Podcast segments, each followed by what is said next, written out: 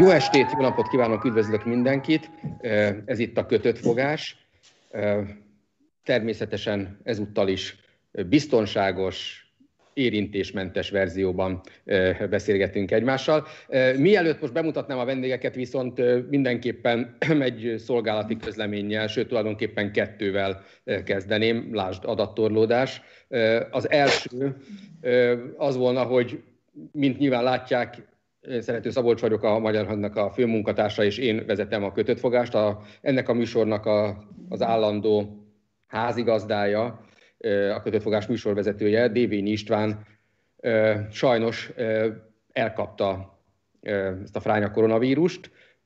Jelentem legújabb hírek szerint viszonylag jó tünetmentes állapotban van. Innen is kívánunk neki természetesen jobbulást, és részben ebből következik a másik bejelentésem, hogy, hogy ezt az adást most megtartjuk, de a szintén Dévényi István által irányított, vezetett flasztert ezen a héten nem fogjuk, úgyhogy érjék be most a kötött fogással, és ezután köszönteném a, a vendégeket, Csintalan Sándor. Halló, jó estét magyarok, jó napot! Konok Pétert. Jó estét kívánok! És Reihert Jánost. Adj Isten, és kifejezem sajnálatomat, mert például a múlt heti flaster nagyon jó volt. Na, lapozzunk. Miért te voltál benne? Amúgy nem. én voltam, de teljesen mindegy, vagy én is voltam. De nem, a Reihert. Nem, nem ő volt, nem ő volt. Úgyhogy minden érdek nélkül mondtam most ezt a, ezt, ezt a mondatot. Nem tudjuk. És akkor most, ha már ha kicsit rendhagyóan kezdünk, akkor én most indítanék a, a, azzal a hírrel, ami nem egy nagy hír, minden hetes hír, azért mindig jól hangzik, hogy már elkészült a magyar hangnak az eheti száma, amit ugye holnap már lehet a újságosoknál keresni, illetve remélhetőleg minden előfizetőnk postaládájában is landol.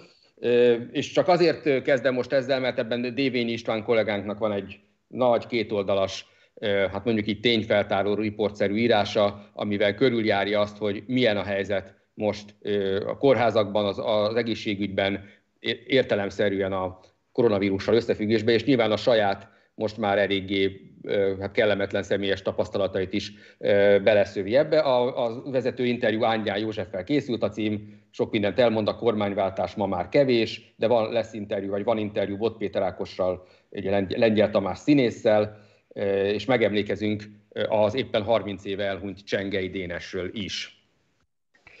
És amivel folytatjuk, vagy hát amivel ezt a műsort kezdjük, az nyilván nem csak erről fogunk beszélgetni, de hát megkerülhetetlen már megint ugye a járvány téma, hiszen ahogy a miniszterelnök ígérte, miután elértük, ugye húsvét után szinte azonnal a két és fél millió beoltott, ezt a számot elértük, hogy két és fél millió magyar embert beoltottak valamelyik vakcinával.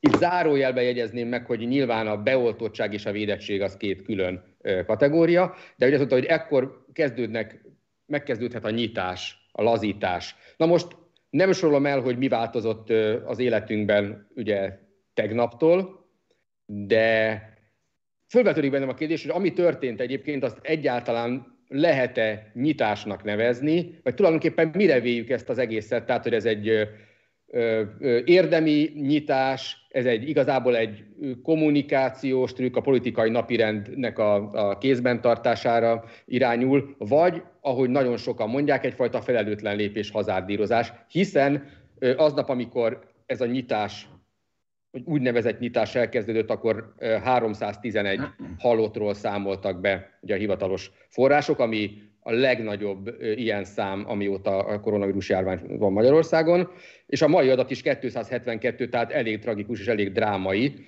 Olyan furcsa egy kicsit, hogy, hogy ilyenkor nyitásról beszélünk egyáltalán. Amikor a járvány a csúcson van, és ez még a jobbik verzió, sokak szerint még most fog a csúcsra kerülni, mások szerint már talán egy kicsit lefele, de ezek a számok nemzetközi összehasonlításban is kimagaslóan mag, nagyok. Az a helyzet, hogy a számokkal való zsonglőrködés az, az kedves szórakozása a kormányzatnak egyébként, és kicsit ezt a szám dolgot szeretném tisztába tenni, ha már így azonnal megragadtam a szót. konkrétan a két és fél millió oltást azt jelenti, hogy beadtak két és fél millió oltást. Nem azt jelenti, hogy két és fél millió védett ember van. Hogy ezt mennyire, hogy ez mennyit ér, azt ahhoz a kormány is tudja, mert a Szlávik főorvos urat ugye, hogy mondjam, szolgálatba helyezték, és vele közöltették ugye a nyitással egy időben, hogy 7 millió védett személynek, védett egészségek, védett honfitársunk kellene lenni ahhoz, hogy ez valóságos védelmet jelentsen az egész társadalomnak. Na most a számítás az azért azt mindenkinek jó volna észbe vennie, hogy a 7 millió védett személy az 14 millió oltást jelent. Tehát ha most beadtak 2,5 millió oltást, akkor ez annak nem egészen a hatoda. Tehát azért nem kéne olyan nagyon büszkének lenni, mert ez igen messze van a megcélzott védettségtől a kormány adatai szerint is. Ez egyszerű zsonglőrködés, és hogy mondjam, parasztvakítás. Tehát Jó, ez... a két és fél millióban azért tegyük hozzá, hogy ebből van már egy több, valamivel több mint egy millió ember, aki ugye a második oltását is megkapta, ezt tegyük hozzá a pontosság kedvéért. Hát akkor megint ott tartunk, hogy egy hatod, nem? Mert hogyha igen, igen, igen, igen, igen. beoltani, és egy millióval vagyunk bejebb, akkor még hat milliót kétszer be kellene oltani ahhoz, hogy a Szlávik doktor úr által figyelmünkbe ajánlott átoltottsági szintet elérjük. Hát hét mérföldre vagyunk ettől. Innen nézvést rettenetes kockázat ez a beoltás. A másik, ami nekem személy szerint fájt, ugye az, hogy a pedagógusokat most hirtelen eszükbe jutott, hogy be kellene oltani, azokat a pedagógusokat, akiket ugye már nagyon sokan könyörögtek, hogy oltsák az elsők között. Akkor nem voltak fontosok, fontosak, mert ugye Orbán el is szólta magát, ugye, hogy a pedagógus nem túl népszerű állatfajta, hogy úgy mondjam, tehát nem kell olyan nagyon előre venni őket. Most viszont, amikor ugye az embereket munkába kéne engedni, mert most már a társadalom nem bírja a, a fizetés nélküliséget és a bezártságot, most itt fontos lett a pedagógus, és úgy fogják őket munkára, hogy nincs, nem védettek. Tehát ugye megkapnak egy oltást, de a második oltás után tíz nappal lehetne őket valóban védetnek tekinteni, és még szó nincs a második oltásról, bár a kormány ugye azt kommunikálja, hogy 19-ig megkapják. Tehát azt jelenti, hogy a legutolsó pedagógusoknak május elején szabadna munkába állni. Sándor? Ja, hogy én. A pontosság kedvéért Szabolcs, én nem egy millióról tudok, hanem félről, de most ez tök mindegy, nyilván. Végül is a dolog lényegét illetően érdektelen, mert hát azért érdektelen, mert eléggé nyilvánvaló is. Éppen ha ahogy hallgattam a Jánost, nem találok a magyar szókészletben egy-két durva jelzőn kívül kellő mennyiségű szót ahhoz, hogy ezt a vagy erről a bűvésztrükről, vagy bűvésztrükről. A bűvésztrük már megeszi a nép. Erről a bűvésztrükről értekezzek. Hát én ugye hetekkel ezelőtt, nagyjából négy héttel ezelőtt kaptam meg az első oltást, rá három-négy napra megkaptam a védettséget igazoló, hogy hívják ott, igazolványt. És az, azon mulattam, így magamban is, hogy mondjuk nagyjából mennyi idő alatt veszi észre a magyar közönség, bár szerintem még mindig nem vette észre, hogy amúgy ez az igazolvány kalap szart nem ér. Majd valamikor egyszer lehet, hogy érni fog, de nem a vírus miatt, hanem adott esetben az aktuális szabályozás miatt, mert majd én szeretnék elmenni úszodába, és sajnos feltételezem, hogy azt fogják például dönteni, hogy úszodába akkor mehetek, ha használom azt a védettségi igazolványt. Ez az egyik dolog. Hát a másik dolog pedig az, hogy teljesen önkényes ez a két és fél millió ember beleszóltva, és akkor majd izé. Hát erről beszéltünk, vagy szerettünk volna a legutóbbi adásnál is beszélni, de hát nem sikerült. Ez egy teljesen önkényesen összeragad, összerakott koncepció, pont egy két és fél milliónál. Hát egyébként lehetett volna már két milliónál is úgy tetted fel a kérdést, hogy miben változott az életem. Az enyém konkrétan semmiben. És ezt hiszem, hogy elég sokaknak, mert azért ez egy baloldali túlzás, hogy ezt nyitásnak minősítsük, mert az, hogy mondjuk este egy kicsit tágabb ott a mozgástér, az valamennyire inkább racionálisabb döntés, mint ami eddig érvényben volt. A pedagógus, az iskola probléma, az igen. Az igen. Ehhez azért hát kell némi bátorság, meg egyáltalán kell némi bátorság. De szóval ehhez kell egy olyan közvélemény, amelyik ebben az ügyben végül is hasonlóan más ügyekhez a szekta logikát követi. Tehát hinni akarnak a megváltó Orbánba, hát akkor akik erre vannak hangolva, hinni is fognak. Amúgy meg ez a történet, hogy folyamatosan, de erről is már hányszor beszéltünk, hogy folyamatosan álmokkal manipulálnak. Tehát folyamatosan újabb és újabb sikereket akar hallani a kedves közönség, miközben a legszörnyűbb eh, járványadatok között van a magyar adat, és ez nem érdekel senkit. Talán a Bolsonaro Brazíliájával tudunk versenyben lenni. Ez egyébként még abban is nagyon segíti a kormányt, hogy ne beszéljünk a Wuhani Egyetem kapcsolatos drámai helyzetről, ne beszéljünk arról, hogy most zajlik egy olyan folyamat, egy halálos vírus jelenlété körülményei között, amihez képest a 80-as évek társasági törvénye, meg átalakulási törvénye idején történt dolgok a nagy semminek minősíthetők, vagy a 90-es évek privatizációja. A nagy semmi ahhoz képest, amilyen tömeges, intézményes és végleges tolvajlás folyik a nemzet vagyonával. Ők ugyan keresztény, de látható, hogy a kereszténydemokrata, már bocsánatot kérek mindenkitől, és a kommunista között semmi különbség nincs nincsen. Az ég adta világon semmi különbség. Egyébként Krisztus nevében is elég sok millió embert megöltek, drága Jánosom.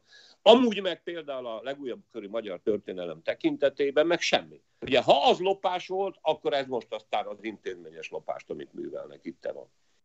Elvtársak. Na, hát, hát, hát már amennyiben igazából... elfogadjuk a kereszténydemokrata jelzőt ö, erre a politikára. Erről, erre majd még egy pillanatra vissza fogunk térni, de most akkor ö, Ja, Péter véleményre. Abban nem lesznek kereszténydemokraták. Tehát így valóban baromi régen erről beszélünk, és elég sokszor elismételgettük azt, hogy az intézkedések és a helyzet között igazából nem az, hogy átjárhatóság nincs, hanem a két dolognak semmi köze nincs egymáshoz. A Fidesz számára már egy ideje, ugye, illetve a NER számára, vagy nem tudom, a hatalom számára, így a központi kérdés, ez az átoltottság, illetve az oltások száma, ez ilyen termelési regényként működik, tehát mindig újabb, újabb és újabb adatokat kapunk a megfelelő stahanovista teljesítésről, arról, hogy Pióker Ignác elvtárs hány oltást végzett el a megfelelő helyen, ugyanis ezek nagyon jól kommunikálhatóak. Ki lehet jelölni ilyen mágikus határvonalakat, lehet húzni egy vörös, poszt, vörös vonalat, és azt két és fél millió oltástól nyitunk és akkor ilyen nagyon muris, mert teljesen mindegy, hogy mi történik, teljesen mindegy, hogy mit kommunikálnak, teljesen mindegy, hogy adattorlódás, nem adattorlódás. Mert láthatóan nincsen relációban, azzal sem, amit mondanak, hogy a szituáció, a szituációval még kevésbé van. De, hogy mondjam, ez valóban azért adható el, mert, mert ez olyan, mint annak idején, a Merkurnál várt az ember a kocsiára, ja. és biztos emlékeztek, volt sorszám, és akkor az emberek minden héten, akkor csak hetente jött le az aktuális sorszám, megnézték, és kitűzték maguk elé, meg volt az a pillanat a fejükben, amikor majd elmehetünk a Trabanttal, végre fölmehetünk a Pilisbe piknikezni. Majd két év múlva, két és fél év múlva, addig már fél lábon is kibírjuk. Ugyanezt adják el az Orbánék, csak ők nagyon ügyesen azt mondják, hogy hát ügyesen, szemét és ügyes módon, hogy itt egy dátum, ettől kezdve ugye nyitunk. Az megint más kérdés, hogy mekkora parasztvakítás volt most konkrétan ez, amit nyitásnak neveznek, mert való valójában tényleg ez a, a megnövelni a kiárási tilalmat, ennek van egy, vagy a kiárási tilalmat meghosszabbítani, nem, megrövidíteni, elnézést, ennek van valami értelme, de például az üzletek szempontjából ugyan kinyithatott a fodrász, de hogyha elmegyek a közértbe, akkor tulajdonképpen még csak még igazából inkább szigorítást látok. Pont én ma még nem voltam bevásárolni, de a családom volt, és mondták, hogy most a, a Penny Marketbe, ahol eddig nem volt ilyen, ott áll egy ember, és így számolja a bemenőket, megkérdezi a gyerekektől, hogy hány évesek, hogy jár nekik kosár, hogy ők beleszámítanak a 10 négyzetméterenkénti egy emberbe. Tehát az egész dolog sokkal bonyolultabb lett, azért itt most már hosszú hetek óta ugye elment az ember a boltba, akkor a tömeg általában nem volt, és akkor bevásárolt. Ó, most már nem, nem sokára egyébként majd igazolványal lehet csak menni bevásárolni. Tehát ilyen értelemben a nyitás is kamu. Ilyen értelemben az is kamu, hogy egyáltalán mihez e, igazítják ezt az egész történetet, és így nehéz komolyan venni azt, hát komolynak komoly, de nehéz komolyan venni azt, hogy egyáltalán próbálják ezt az egészet. Ugye? És akkor jön Gyurcsány Ferenc, és elmondja a parlamentben, hm. hogy mindenkit megölt a, a Fidesz, aki eddig meghalt, miután Lázár János egy héttel ezelőtt elmondta, hogy mindenkit az ellenzék ölt meg, aki meghalt. Tehát tulajdonképpen az a múr is, hogy ebben az országban nem is járvány van. Ebben az országban nem is járvány van, ebben az országban politikai frakciók gyilkolják a népet kizárólagosan. Igazából ezzel nem tudom, mit lehet csinálni, ezzel ellen ugyanis nincsen vakcina. Hát, hát egy lábjegyzetet szeretnék hozzáfűzni ahhoz, amit Sándor mondott a keresztény. Ah, tudtam, tudtam, tudtam. Belefölben nézd meg, szerintem amit mondok, az, azzal egyet fogsz érteni. Tehát, hogy sajnos ez egy nagyon súlyos probléma, amit te mondtál, aki átnek, hát nincsen a szíved közepében se a kereszténység, se az egyházak. Sajnos... Ezt, bo- bocsánat, állj meg, János, állj meg, állj meg. Hadd fejezzem be. Állj meg, ne, ne, ne, állj meg, most mondtál egy mondatot, jó? Tehát ilyet én nem mondtam. Tehát ilyet én nem mondtam, nem is uh, utaltam ilyesmire, úgyhogy azzal vitatkozz, amit mondtam. Jó, azt pont erre akartam rátérni. Na, tehát, hát, hogy az, amit te, amit te most hangot adtál, amit megfogalmaztál, az minden bizonyja sok millió választónak a véleménye kezd lenni. Ezt azért merem mondani, mert ugye ilyen modern kremlinológiaként én csak alapvetően és elsősorban a Fidesz viselkedését figyelem. És meghökkentő volt látni, ahogy a kereszténydemokrata kormány egy mozdulattal lesöpörte az egyházvezető kérését, hogy a papokat oltsák. Mert ugye azért jó tudni, hogy a papoknak a feladatai között már ugye a ténylegesen végzett munkájuknak egy igen jelentős hányada a temetés. Már pedig ugye a temetetteknek egy igen jelentős hányada covidos. És ez egy kockázatos munkakör. Tehát, hogy jó volna ezzel szembenézni. Plusz ugye azok, a, azok akik egyházi megbízásból hittan tanítanak az iskolákban, ugye azoknak a beoltásáról is lehetne beszélgetni, ugye azok pedagógusok vagy egyháziak, a hittanta az iskolákban javarészt egyébként nem papok, vagy hát a protestánsoknál inkább lelkészek, a katolikusok csak töredékszámban lelkészek, hanem világiak tanítják, az ő oltásukat is a pedagógusokkal együtt meg kellene beszélni, és mindennél azt láttuk, hogy a keresztény kormány először a papokat hajtotta el a melegebb béketájra, nekik nem jut oltás jelenleg. Tehát igazad van, sajnos az a tény, hogy a keresztény demokrácia, mint tehát ha meghallják az emberek, akkor egyre, egyre nagyobb hányada a társadalomnak rosszul van, és hát undorodni kezd. Ez, ez szerintem a kereszténységre és a kereszténydemokrata gondolatra nézve is tragikus, és a kormányod erők súlyos erkölcsi és szellemi felelősséget viselnek. Én nem akarok rossz májuskodni, de az esetben, hogyha ugye a temetés volt az egyik fő opció, akkor nem a papokat kellett volna előnyben részesíteni, hanem a hullamosókat, meg a sírásokat, mert ők érintkeznek a holtesttel, meg a, meg a temetkezési vállalkozó. Hát a pap az ugye ott áll, beszél, aztán... Ők mind be vannak oltva, Péter, csak nem szóltak. Az hát, nem, nem, mindegy, egyébként ez szerintem baromira félrevisz. Én nem teljesen értettem azt, hogy miért kéne, miért kéne a papoknak előre kerülni bármiféle oltási listán, hiszen a papokat egyébként ugyanúgy beoltják, mint másokat, akkor miért nem kell még 600 egyéb ö, dolgozónak előre kerülni, aki egyébként szintén emberekkel érintkezik. Szerintem a papok feladata, vagy bizony tevékenysége egyébként azért nem eszenciális, főleg járvány idején, de tudom, van, akinek ez fontos. Nem is az a lényeg, az viszont nagyon érdekes, amit mondtál, hogy valóban a, a, a, a, a Fidesz ami folyamatosan monitoroz, ezt, ezt szintén kényszeresen mindig elmondjuk, hogy ezek állandóan figyelik a közvélemény rezdüléseit, és annak megfelelően alakítják a politikájukat. Valóban ők érzékelték, hogy dacára annak, amit ők magukról állítanak, hogy ők milyen elképesztő keresztes vitézek, tényleg Jeruzsálemet jövő héten vissza fogják foglalni. E, azt nem, mert az most baráti országban van, de egyébként visszafoglalnák, ha az ezért lenne. E, tehát ett, ettől eltekintve ők azért ezt nézik, és valóban látták, hogy ez nem lenne népszerű mert nem lenne népszerű, az emberek, hát így Magyarország egyébként ezt nem szokás bevallani, de egy meglehetősen ö, egyházon kívüli, és ö, igazából talán a csehek után a legateistább országok egyike. Nem népszerű ez a dolog, dacára a kormány kommunikációnak, tehát nem merték bevállalni. Igen, tulajdonképpen ez történt, elhajtották azokat a papokat, akiket ők egyébként egyház formájában legitimációs alapzatnak tekintenek. És ez egy nagyon buris történet. Igen, azért annyit engedj meg, hogy a, a, az okfejtésed első fele tökéletes illusztrációja volt a kormányzati tehát bebizonyítottad, hogy a kormány jól látja, mármint úgy értem, hogy nem... Hát, ha, e, ha engem néznek, akkor jól látják, én meg Még ennyit engedj meg, hogy azért azt mindenkinek tudni kéne, hogy azért Magyarországon, hogy mondjam, hát nem rohangálnak olyan nagy tömegben a papok. Tehát azért nagy valaki azt gondolja, hogy ez valami állati sok adag vakcinát jelentene. Hát négy jegyű számmal írják a papság lélekszámát Magyarországon, tehát tízezer alatt van mindenki, aki számít, a jóval tízezer alatt lenne a szám. Azért nem kéne ezt a dolgot olyan marhára túldimenzionálni. Pontosan jó jelezted Péter a, a reflexiódban, hogy itt arról van szó, hogy tudják, hogy a papokat nem szereti a többség. A rengeteg, a rengeteg egyháznak adott, nagy csinnadrattával egyháznak adott sok-sok pénz, amivel egyébként nagyon szomorú, és a szentszéki állásponttal szögesen ellentétes módon nem kell elszámolni, ugye, tehát ez egy nagyon rossz pálya az egyházra nézvést, ugye az a sok-sok pénz már nagyon sok embernek eh, piszkálja a csőrét. Uh, Janó, most egy kicsit kíméletesen próbálok fogalmazni. Eh, te tündérvirágszál vagy, olyan szépen beszéltél, uh, úgy mond, vagy olyan szépen vitatkoztál, úgy mond velem, hogy semmi olyat nem hoztál szóba, amire nézvést én kritikát gyakoroltam. Én nem hoztam szóba az egyházat, nem hoztam szóba a papok oltásának az ügyét, amivel kapcsolatban jelzem, hogy én nagyjából két héttel ezelőtt, amikor ez először előkerült, akkor én, bár az én munkásságom érdektelen úgy különben, és ezt komolyan mondom, én, én úgy gondoltam, és azt írtam, hogy egyébként be kellett volna őket, mert én nem kifejezetten a temetésvédő papokról mm. beszéltem, hanem a kórházban dolgozó papokról. Ez az egyik dolog. A másik dolog pedig már ne haragudjatok, hogy egyébként mennyire sikeresen vesz minket hülyére is ezt az országot, az a kormány, az is mutatja például, hogy erről itt most egy diskurzus folyik, és a Janó is mélyen belemélyed. Ne haragudjatok már, most, tehát ez az, hogy előre vesszük.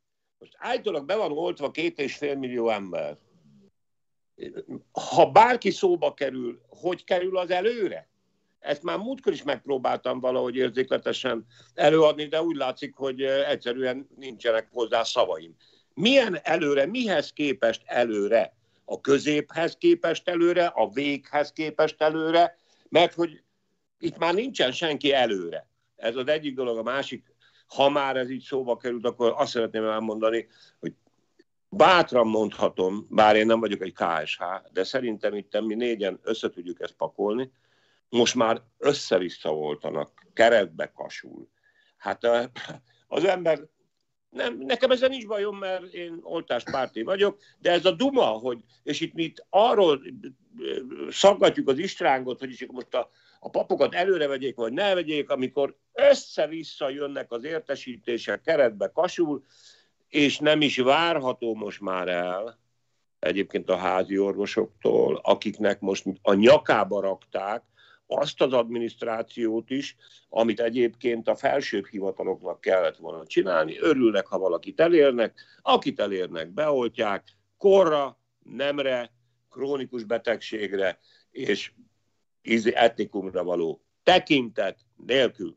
Hát amikor te arról beszélsz, hogy kit vesznek előre, mihez képest, akkor még, bocsánat, azt feltételezzük, hogy létezik olyan, hogy oltási terv, Igen. mert abban értelmezhető az, hogy ne, ne, ne. az egészségügyeket előre veszük, rendben van, az, az teljesen evidens lépés volt. A tanárokat ugye illet volna előrevenni. Most én mondok egy másik társadalmi csoportot, amiről egyébként senki nem szokott beszélni, a kereskedelemben dolgozók, akik gyakorlatilag a szintén a frontvonalban vannak valahol, hiszen folyamatosan a munkájuk révén emberekkel kontaktusba kerülnek, amikor dolgoznak. Tehát, hogy, és egyébként ez az egész papok, lelkészek története szerintem, és én hallgatok valamit még nyugodtan mondjátok, csak szerintem már kibeszéltük ezt bőven. Igen. Annyit akarok megérezni, ez megint csak annak az illusztrációja, legalábbis szerintem, hogy mennyire nincs mélysége, valódi tartalma annak, hogy ez egy kereszténydemokrata politika és kereszténydemokrata kormányzás. Mert ha lenne, akkor nyilván nem hajtották volna el őket úgy, ahogy te mondtad. Tehát akkor nyilván egy, nem csak egy politikai termék volna. Szólok már kutyámnak, hogy ne. a témához hozzászólni. Én a papokhoz nem akarok mászolni, de azért valamit szerintem izgalmas, mert abban, amit a Sanyi mondott, abban teljesen igazán, hogy már itt nincs semmiféle oltási terv, nem is volt egyébként, mint azért ezzel szerintem mindenkinek nagyjából feltűnt, és most már boldog-boldogtalan, aki jelentkezett, az beoltanak, aki regisztrál. A problémájuk ott lesz, és most már egyébként körvonalazódik ez a probléma, most, hogy elmondta a Tána Gulyás, vagy mit tudom én már melyikén, nem tudom, úgy összeolvadnak nekem ezek a beszélő arcok ott a, a kormány környékén, hogy hát ugye április végéig átoltják azt a 4,4 millió embert nagyjából, aki regisztrál. Ami még ugye bizonyos narratívák szerint nem elég semmire, mások szerint elég, teljesen minden, nem is erről van szó, hogy utána mi lesz. Ugyanis itt van egy Rahedli oltóanyag, amit nagyon ügyesen beszereztek, ezzel nem is volt semmi probléma. Elvileg itt lesz egy olyan nagy jelentős népesség, amelyik viszont egyáltalán nem kérte ezt az oltást, több oknál fogva, nem akarja, esetleg nem fér hozzá, mert azért ne felejtsük el, hogy Magyarország népességének egy nagy része azért nincs annyira nagyon online, hogy mondjuk regisztráljon, sőt, még lehet, hogy az se jut el hozzá, és megy át neki, hogy hogy kell ezt egy okos telefonon vagy egy telefonon megcsinálni. Bizony, bizony, mert ez, ez is egy ilyen jelentős réteg, meg, meg egyáltalán. Tehát amikor megáll ez a diadalmenet, amire most a totális kommunikációt, a teljességét pakolták, ami nem más, mint a napról napra lendületesen és valóban exponenciálisan növekvő oltások száma, akkor mi lesz? És akkor mi lesz a következő kommunikációs történet? Mi lesz a következő siker? Na, én hát akkor fog előkerülni az a téma, hogy az a védettségi, vagyis az az oltási igazolvány, ami jelen pillanatban nem ért semmit, akkor az hirtelen majd elkezd érni valamit. Nyilván ez lesz az ösztönző, motivál, motiváló erő, hogy azok, akik nem akarják beoltatni magukat, akkor már csak azért is, hogy mondjuk elmehessenek moziba vagy bárhova, akkor ezt megtegyék. Tehát nyilvánvaló ez, ez lehet a terv. Egyébként ebben még valamelyes logika is van, lássuk be. De egy elég kínos az... történetnek ígérkezik. Hát igen. Igen, szerintem a, a, az a bizonyos igazolvány, amit Sándor említett, az ugye én is kaptam oltást, aztán megjött az igazolvány, ö, olvasás mániás révén elolvastam a kísérő levelet, tehát akkor értettem meg, hogy ez miről szól. Hát valamelyik csókos cég gyárt ilyen izé, plastiklapokat, és hatalmas pénzt keres rajta. Mert tűnik az igazolvány valójában semmi olyat nem tartalmaz, amitől én nekem hasra kéne esnem, tehát még csak az sincs benne, tehát, tehát nincs benne, hogy mit kaptam, mikor kaptam, semmi nincs benne, nincsen határideje, semmi. Van egy plastiklapom, amiért a kormány helyettem kifizetett valamennyit, ha elveszteném és újra akarnék, 3000 forintot kéne fizetnem. Ha most ezt beszorzom a két és fél millióval oltottak, akkor az már 750 millió, ha nem tévedek, de lehet, hogy tévedek, mert itt a sok most nem akarok elveszni. Azért, hogy mondjam, akkor összegről beszélünk, amilyen leszoktak hajolni. Hát nagyon jó üzlet ez az oltási igazolvány, amire egyelőre nem tudjuk, hogy mire jó, de valakinek nagyon jó. Hát, hát ilyen szempontból ez mutatja, ez mutatja, hogy ez egy keresztény kormányt, és tanultak a kereszténység történetéből, ez olyan, mint a búcsú cédula. Olyan, mint a búcsú cédula. Pénzt kapsz, pénzt adsz ki pontosabban, és kapsz érte valamit, ami egy ígéretet tartalmaz. Egy olyan ígéretet, amit lehet, hogy soha nem tudsz tudni beváltani, egy olyan ígéretet, amit nem tudsz ellenőrizni, de mindenképpen van valami, amit várhatsz ettől az egész történet. Van a dolognak egy ilyen határozottan, hogy mondjam, ilyen, ilyen lelki része, spirituális része. egy kicsit térjünk vissza akkor az, a, a, ahhoz, amivel a, a Péter kezdte igen, régen beszéltünk arról, hogy mi lesz, vagy beszélünk róla, hogy mi lesz azokkal, akik nincsenek regisztrálva. És ugye Orbán is folyamatosan azokról beszél, akik nem regisztrálnak. Folyamatosan. Tehát, hogy arról beszél, hogy a, a regisztráltakról, na, de nehezen fogalmaz, a regisztráltak, a regisztráltak, a regisztráltak. Mi lesz azokkal, akik nem regisztráltak? Én abban kevesebb problémát látok, hogy mondjuk, mondjuk a konok nem fog regisztrálni, meg nem akar oltakodni, bár oltakozni, édes Isten, már én is teljesen hülye vagyok. Tehát, hogy nem akarja magát beoltatni, de bár, na mindegy. Vagy sokan, de hogy nem olyan sokan, szerintem nagyon kevesen fognak, mire ez a történet ott fog tartani. Amikor kellő drámaisága rám fog zúdulni ez a baj. Hogy mi az, hogy kellő drámaiság, ez persze definíció kérdése, nyilvánvalóan, hiszen látható módon, sőt, tudható módon egyébként még olyanok is, olyanok se sokszor fogják föl, hogy mi történik, akinek közvetlenül a környezetében történnek szörnyűségek, és még tényleg mi lesz azokkal. És ez nem oltási igazolvány kérdése, drágá. Mondjuk az, hogy ki csinált ebből üzletet, egyébként nem ártana, ha kussolnátok ebben az ügyben, mert eléggé jó kiszámítható, hogy mondjuk egy ekkora befolyással kirendelkezik, hogy egy ilyen állami izét kiadjon, és ezért fölvegye a pénzt, és nála van a lista, akihez lehet küldeni, és a többi. Tegyük félre. Hogy, hogy mi lesz azokkal, mi lesz a járványügyi helyzettel. Ez nem igazolvány kérdése, Szabolcs. Hát persze, hogy nem. Mert hogyha egyébként itt egy csomó ember nem lesz beoltva, ha jól, ha jól, ha jól gondoljuk egyébként, a, vagy ha jól számolunk, ha én tudnék egyáltalán számolni, a, a magyar népességnek a túlnyomó többsége nem lesz beoltva. Hát de, de ne, most miért csomálod a fejedet? Hát, hát három és fél millió valahogy állítólag itt 10 millió ember él, nem? Igen, igen, igen, de ugye a, a 18 év alattiak most ebben nincsenek benne, tehát mondjuk 8 millió felnőttel számolunk, de mondjuk de a fel, fel, de... az embereknek regisztrált. Valószínűleg ez valamivel növekedni is fog. Hát de ne haragudjál már. És a felmérések hát szerint az oltási halandóság 50 felett van. Az, hogy az állam nem számol, nem tudom ki nem számol, szerinted a, nem is értem tényleg, nem számolunk vele, nincsenek itt, és legújabban azt is tudjuk, hogy a gyerekek is ö, ö, körében is terjed ez a szar. Természetes. Én csak Na, azt hát mondom, akkor... Na, csak, hát csak akkor... aki, aki nem tud regisztrálni, azt, azt, azt, azt, azt nem is tudják beoltani, de valószínűleg ez változni fog, már beszélnek róla, már máshol is, hogy a 18 év alattiakat is fogják oltani. Na de, Tehát, hogy ez, ez el fog na valószínűleg de, kezdődni. De, de most megint egy kicsit félre mész. Még egyszer kérdezem, 18 éven alatti, vagy nem 18 év alatt, tök mindegy. Tök mindegy. Aki nem tud és nincs eszköze a regisztrációhoz, azt hogyan és milyen körülmények között fogják beoltani. Ez itt a kérdés, erről semmit nem hallunk, és amit látunk, annak alapján nincs is rá kapacitás. Egyébként szeretném veletek közölni nekem, a közvetlen családomban van két kicsi lány, még egy éves sincs, és átment rajta a Covid, és most igen komolyan tele van mindenkinek a gatyája, hogy vajon mi lesz.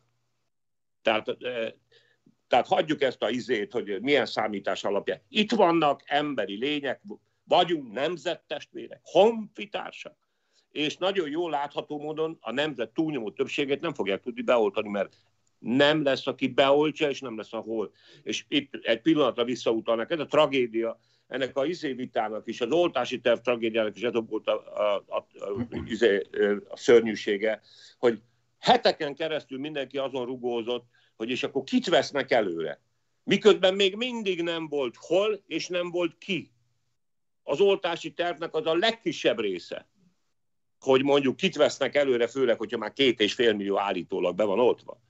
Az oltási tervnek az a lényeg, hogy például vagy annak része kéne legyen, hogy például azokhoz az embereket, akik nem férnek hozzá a regisztrációhoz, ki fog elmenni, hogy fog elmenni, Szóltak-e már a kisbíróknak, hogy dobolja ki a falu végén, hogy kedden jön ide egy szuper korszerű német páncélozott harcjármű, jön vele néhány katona, és most ironizálni próbálok, és egyébként Marinénit be fogják oltani.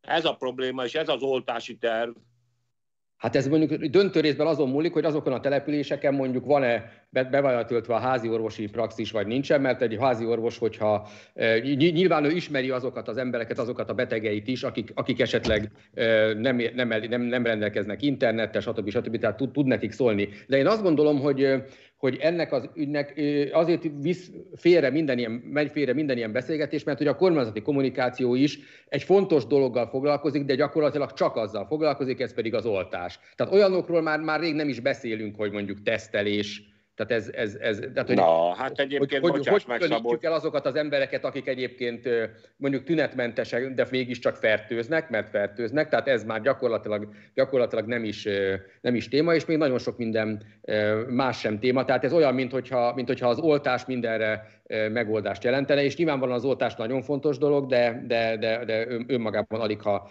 megoldás mindenre, és akkor még azt is mondja most már, hogy, hogy, hogy a korlátozások ugye nem érnek semmit, vagy legalábbis azok nem állítják meg a járványt, így tulajdonképpen ezzel azt is sugalják, hogy nagyjából mindegy, hogy milyen egyéb intézkedéseket hoznak, holott a nemzetközi példák azért azt mutatják, hogy ennek igenis van jelentősége. Látom, sokkal Szabolcs. fontosabb dologról nem beszélünk szerintem, mint, mint tehát az tény, hogy az egész az oltásra van kiegyezve, de most már egyáltalán nem beszélünk arról, hogy ez össztársadalmi méretekben milyen problémákat okoz. Nem kizárólag a pandémia, hanem alapvetően a pandémia kezelése, hogy egyáltalán milyen mentális, milyen gazdasági, milyen, milyen, milyen, milyen széteső szituációban van mindenki. Senki nem meri már mérlegelni, senki nem meri egyáltalán azonos platformra hozni ezeket a problémákat, mondjuk az oltással, ami, ami ilyen szempontból tényleg a szakroszankumá vált. Egyáltalán egyetlen narratíva maradt, hogyha nézzük a sajtót, ha nézzük az erről folyó közvitát, ha nézzük egyébként saját magunkat és a saját műsorainkat, az az, hogy hány embert oltanak be, hogyan oltanak be, hogyan alakul a fertőzés, hogyan alakul ez a történet. Igazából az, hogy erre pedig igény lenne, és a kormány igenis odafigyel ezekre a történetekre, az pont azt mutatja, hogy hogy manőverezik, hogy manőverezik mondjuk ezzel az álnyítás álígéretével, hogyan próbálja ezeket a társadalmi problémákat a maga, maga, maga vitorlájába szélként befogni. De, de valójában nem erről szól a diskurzus. A diskurzus az iszonyatosan, iszonyatosan nyomasztó, már tényleg kizárólag ilyen halállistákról szól, halállistákról, megoltási listákról. Két szám van, és ezt a két számot kapjuk, és ezt a két számot rágjuk állandóan, a beoltottak számát és a halottak számát. Mintha más nem is létezne ezen kívül, mint ha tulajdonképpen nem lenne ott az egész világ ezen kívül, a történeten kívül, ezen a két mérőszámon kívül. Meg hát akkor hát most javaslom, hogy lapozzunk. Még annyi fontos dolog történik. Így van, így van, akkor most... Bocsánatot kérek. Jó, lapozzunk, lapozzunk lapozzunk, ez egy javaslat volt, el is fogom mindjárt fogadni. Egy.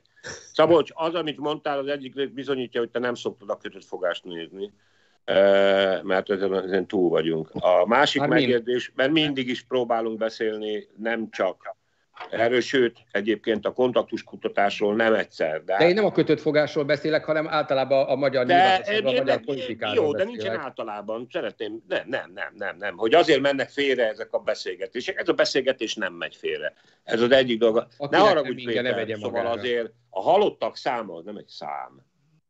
Tehát de. Most tényleg kedvesen azt mondanám, én menj már a picsába, de komolyan. De bizony, a halottak száma egy szám. Az nem. Na most megint, na jó, oké. Okay. micsoda? Jó, jó, jó, jó. Egyébként azon kívül persze nyilvánvalóan más halottak is, és, akik, és sok mindenki mindenfélébe belehal egyébként ennek az egésznek a következtében. Ez így van. De ezt ne, ne. Amúgy meg, amúgy meg a hatalom baromira nem beszél a, a halottakról, Péter. Baromira nem beszél. Mintha nem is léteznének. Tabusítja ezt a témát. Sem. Igen. Lépjünk tovább. Tehát éppen számként kezeli őket ő is. A hatalom kezében is ez egy szám. Nem, nem dehogy is. Hát ez egy szám, amivel ráadásul, fejét, szám, amivel ráadásul dolgoznak. Egy szám, Jó. amit prezentálnak, egy szám, amire, amire ez most már egyébként Müller Cecília minden nap lábjegyzeteket fűz, és elmagyarázza, hogy hogy kell ezt a számot érteni. Péter. Az ő érrendszerükben ez egy halál, mert ez ilyen halálszámtan, egy véralgebra, és a véralgebrájukban ez egy szám, az ellenzéknek is egyébként. Jó, Nehogy Péter. már azt hitték, hogy a halottakkal foglalkoznak. Az tény, hogy azt megértem, hogy félsz a, ettől a számtól, de, és egyet is értenék veled egyébként, ha én ugyanúgy orba szájban nem arra próbálnék figyelni, hogy mi történik ennek a diskurzus, ezen diskurzus közben, és én csak annyit kérek tőled, hogy azt hogy lehet, hogy igatatok van, és, és nem kell mindent, mindent, mindent nézni, meg olvasni, nem tudom mi. Kínosan kerülik a halál problémáját ebben az ügyben. Kínosan és feltűnően ezzel, ezzel fosztják meg ezt a szerencsétlen országot ennek a helyzetnek a megítéléséhez szükséges józanságtól, ezt kell, hogy mondjam. De tényleg fejezzük be, mert már állandóan erről beszélünk most. Bár nem meleget. Jó, mindegy akkor befejezésként ez a téma, az annyit főznék hozzá, hogy ezzel én teljes mértékben egyetértek. Egyértelmű, hogy a, ahhoz képest, ami a, mi a kiinduló pont volt, amikor a miniszterelnök ugye azt mondta, hogy a védekezés sikerességét Magyarország az emberilletekben méri, ahhoz képest ugye látszik, hogy a kormányzati hírfolyamban a halálozás az mindig ugye a mínuszos hírek között jelenik meg. És ugye a másik az, ami, ami nem, nem, ami miatt nincs reális kép, az az, hogy ö, ugye gyakorlatilag egy információs blokkád alában vonva az, a kórházi ellátórendszer, hogy minél kevesebbet, azt, hogy valójában mi történik, milyen terjedés alatt dolgoznak az emberek, azokról egészen pontos, és ha úgy tetszik, drámai képet ne kapjon a magyar lakosság. Már pedig egyébként ez elég hasznos is lehetne, ja, Szabolcs, esetben komolyan lehetne venni egy, ezt egy a dolgot. Egyetlen egy dolgot.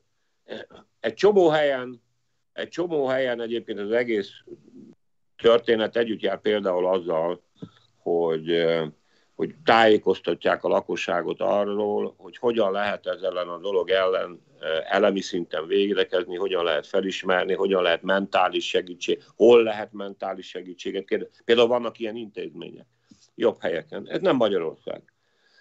Komolyan mondom, hónapok óta, de különösen az utóbbi két-három hónapban arra voltam kíváncsi egyebek mellett, hát mindenkinek van ünükéje, hogy végre egy hivatalos személy, Hát mégse doktor Csintalan, de most hát komolyan mondom. Egy hivatalos személy mondjuk elkezdje mondani a kedves népnek, hogy vegyen magának egy ilyen szart hadula, ez a véroxigén szintmérő. Mert azért most vírustagadó vagyok, vagy nem, vagy tök mindegy. Az, ha ez az oxigén szint, ez úgy 90-től lefelé tendál, akkor nagy baj van. Nem sok, és nem ideológiai kérdés, semmi.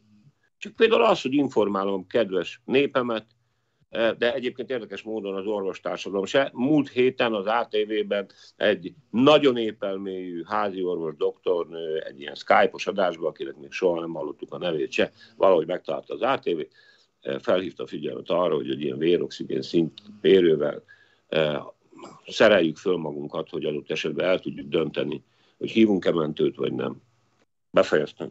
Nálunk boldogabb országokban például úgy kezelik ezt a helyzetet, hogy, hogy mondjuk van ingyenes tesztelési lehetőség mindenkinek bizonyos időközönként, és akár ilyesmit is lehetne egyébként, ha már annyi pénzt elköltünk felesleges dolgokra, akár ebbe is befektetni, de akkor ezt a témát most lezártunk, és most tényleg ugrunk egyet, mégpedig a Fudan Egyetem témájához. Ugye a héten derült ki, ezt ugye a Direkt 36 oknyomozó portál írta meg, a 444.hu jelent meg, hogy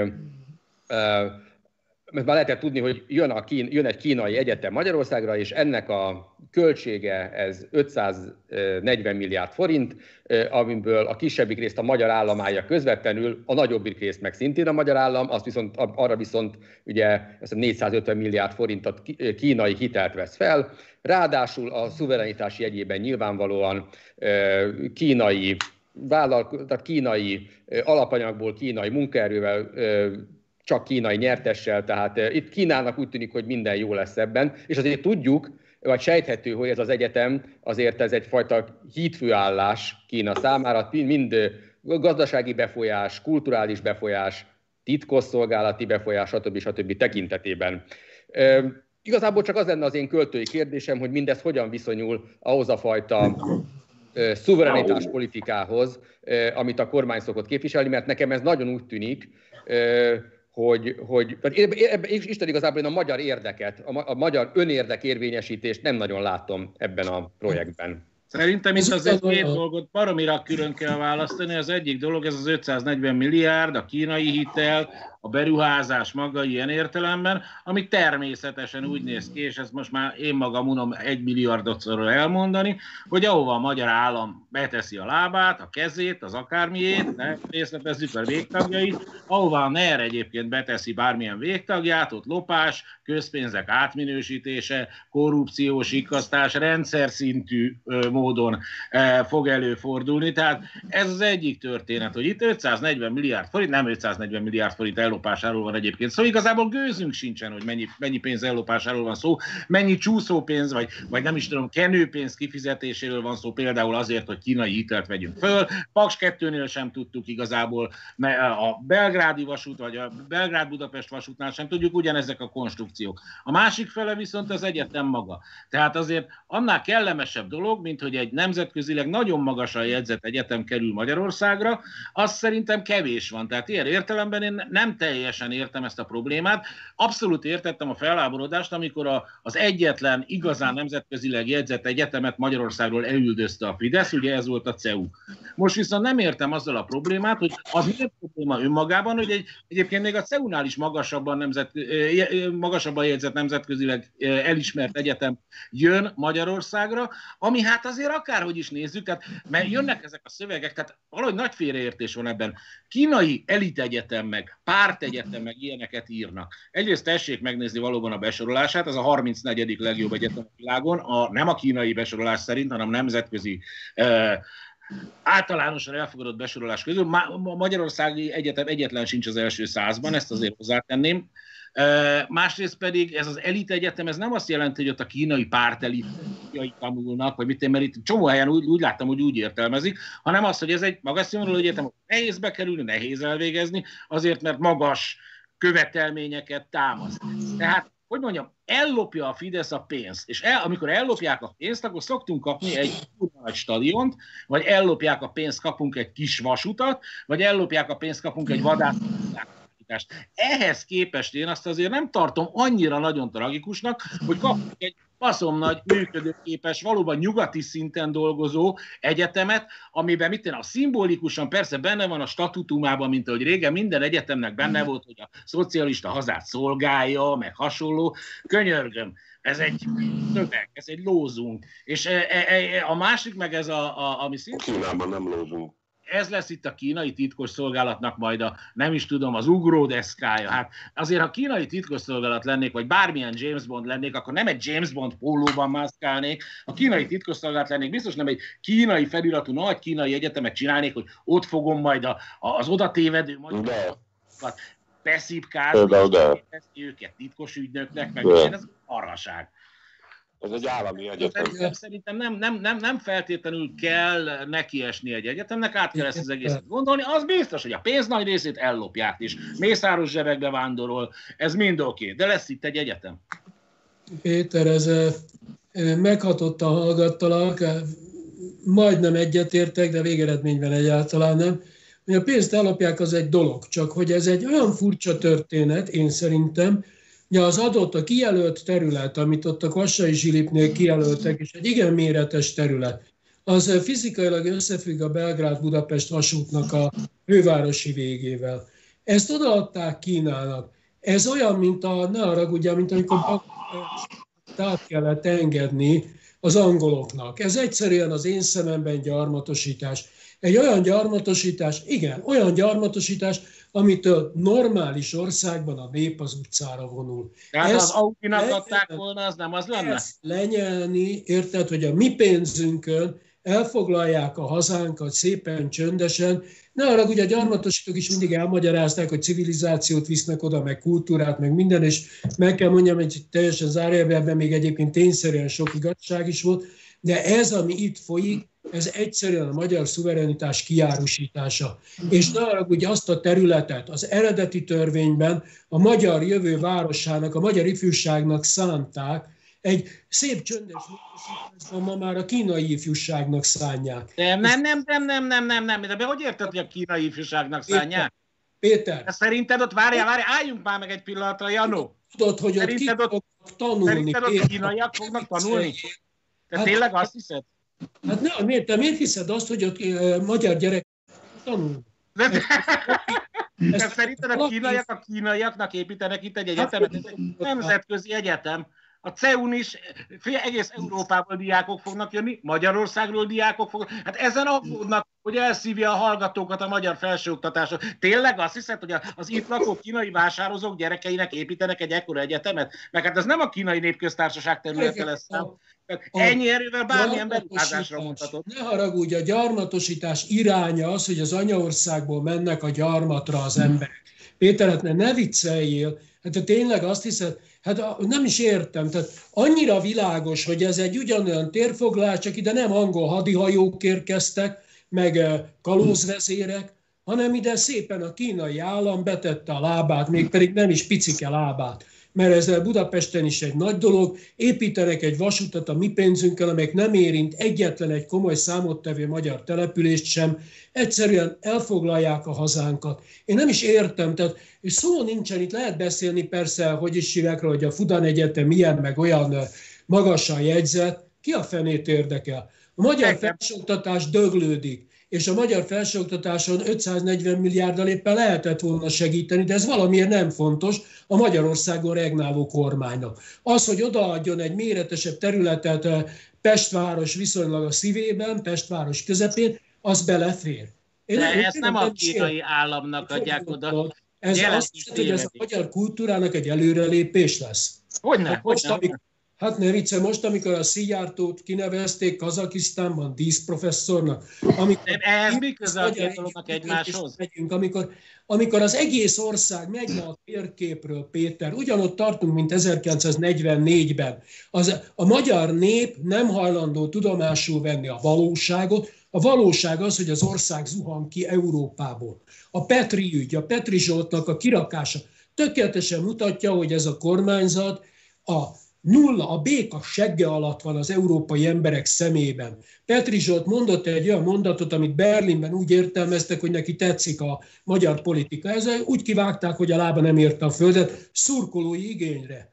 Jó volna felfogni, hogy az európaiak számára Magyarország gyakorlatilag hétről hétre rohamosod, vagy hogy mondjam, hétről hétre távolodunk Európától. Az ilyen döntések, mint a Fudam Egyetem is pontosan ezt mutatja. Én nem tudom, mi lesz. Össze-vissza tényleg. Ne, hát ez, ez szerintem egy komplett tragédia. Össze-vissza beszélsz, tehát hogy jön a Petri a Fudam Egyetemhez, hogy jön a Szijjártó, mit tudom én, kazak törzsfőnöki címe a Folyamatnak három-négy Tényleg, tényleg, szemmeláthatólag azt hiszed, azt hiszed, hogy itt most kínai katonák jönnek, megszállják a területet, egy kínai vasút, ami ezek szerint Pekingből jön magyar települések érintése nélkül, baromira túlárazott, mit tudom én, de nem tudom, mikor utaztál utoljára Belgrád és Budapest vasúton, eléggé húzós élmény volt. Tehát itt nem azzal van a gond, hogy nem kell Belgrád-Budapest vasútvonal, hanem a konstrukcióval. És nem azzal van a gond, hogy nem kell Magyarországra színvonalas egyetem, sőt, világszínvonalú egyetem, hanem persze az anyagi konstrukció korrupcióval, meg ezzel az egésszel.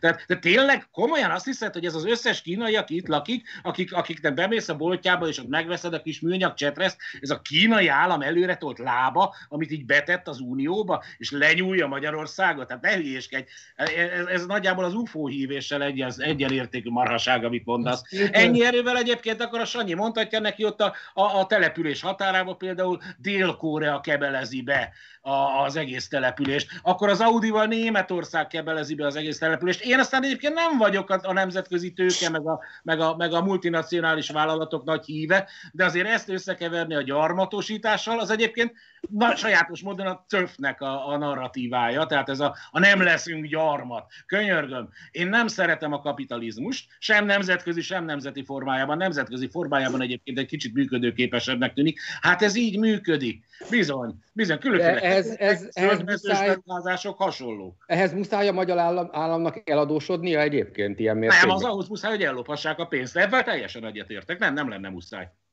De hát, hogy mondjam, a, a kínaiak valószínűleg szép pénzeket fizetnek a magyar állam bizonyos képviselőinek ahhoz, hogy a magyar állam eladósítsa magát.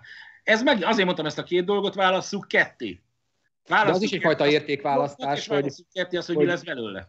És az, az, értékvál, az, az nem egy értékválasztás tükröz, hogy ugye volt egy, mondott, hogy hasonló a nemzetközileg jegyzett egyetem Budapesten, amit ugye gyakorlatilag a kormány egy hosszú művelet során elűzött, és hozott helyett egy másikat. És a kettőnek a, mondjuk így az értékrendje azért az eléggé mást tükröz. Ez, egy, ez, ez, ez nem aggasztó?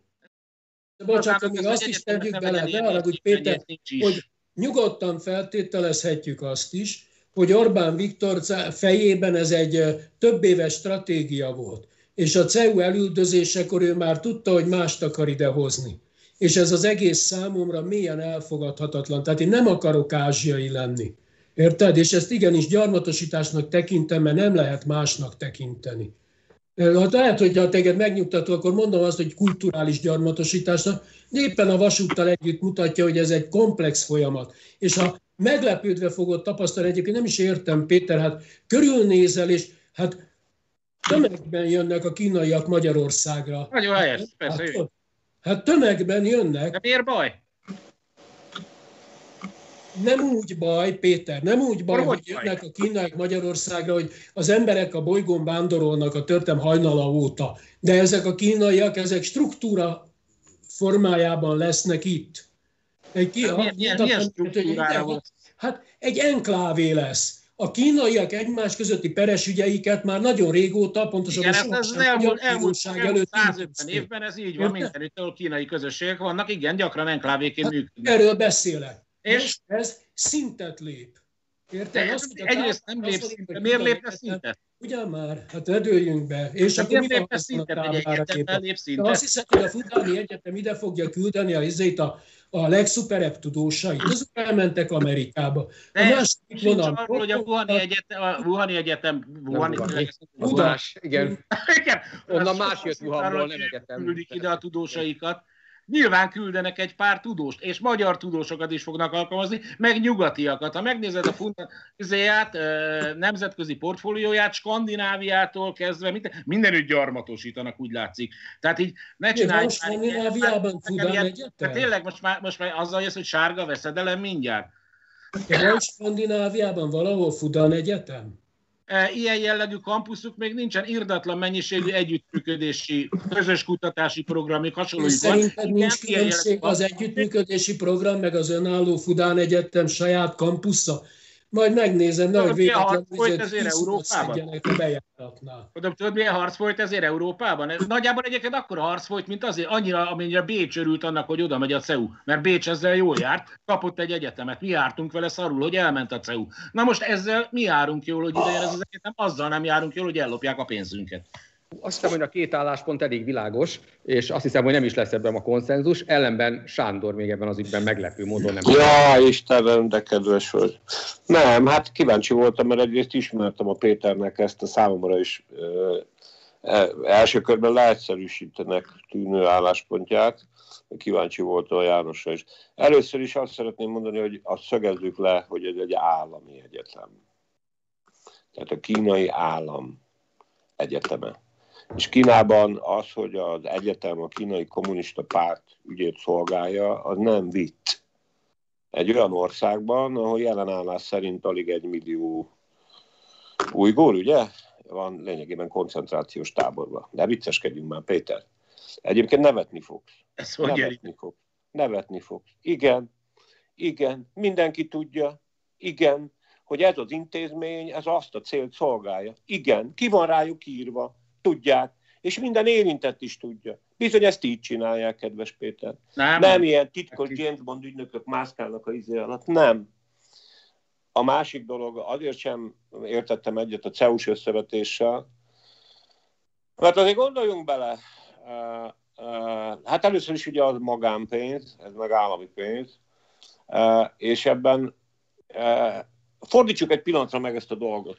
Ugye Kína, és én ezt a, az, hogy egyébként ez egy, egy ilyen diverziós központként fog működni, ezen itt lehet ordibálni, így fog működni, pont. Azért rakják ide, pont. Hát röhöghetsz, basz meg. Hát e, ezzel nincs intézve a dolog. Hát a, aki, aki a naivák körében él, hát Petikém. Kívánok hozzá jó egészséget neked. A másik dolog pedig azért, gondoljuk meg, hogy az egy, és ezt most nem a politikai minősítés, hogy milyen, milyen furcsán gondolkodik a magyar állam. Kína teljesen jogosan, okosan, iszonyú komolyan foglalkozik azzal, hogy a saját gazdasági potenciáját, ami esetleg fölöslegesként jelenik meg belső piacon, kihelyezze. Munkaerejét, nyersanyagait és a többit. Ez a másfél milliárd lakosságú Kínának ezzel a belpiacsal fontos. Itt van ez a 10 milliós ország.